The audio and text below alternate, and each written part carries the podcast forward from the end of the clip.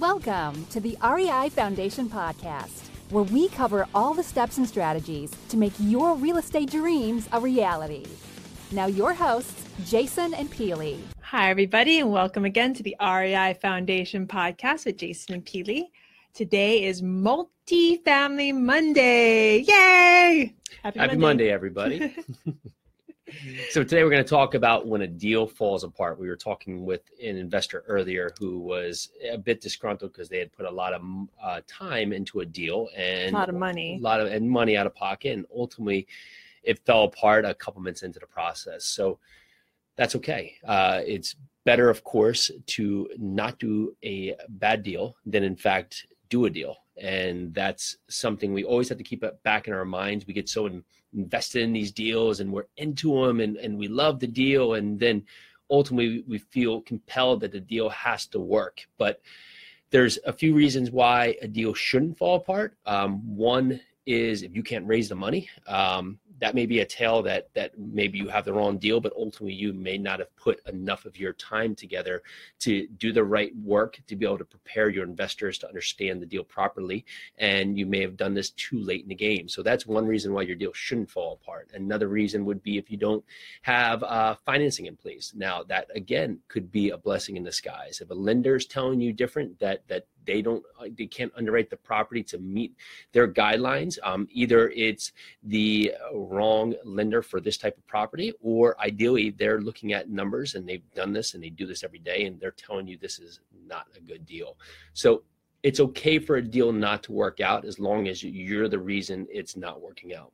Some other reasons it may actually not work out is in fact that the seller has not been completely upfront which uh, happens a lot yes. and there's some ghosts in the closet that may come up whether it be repairs capex um, commingling between properties that they own um, financials not adding up um, claiming that rents are one and uh, one thing on their rent roll when collections actually show that it's much less so there's a lot of things that can kill the deal outside of your control but don't fixate on just making the deal work because this is for most people a couple year hold, maybe longer. And you can imagine if it's a difficult project to start and you buy it wrong, well, it's going to be that much more difficult to operate this and control this property and make this perform to be able to either be a great property for you or ideally be a great property for you and your investors.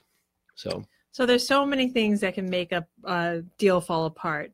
I think the one thing you have to remember getting into any deal, whether it's multifamily, whether it's single family, whether any sort of investment, try not to get your hopes up because anything could break it apart.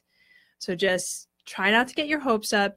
And if it does fall apart, even if you made a huge investment, try move on. Don't take that as a failure take that as a lesson learned and move on to the next and the next and the next because the deal flow will keep on coming if you have the power and just forthright to get through it. That's great.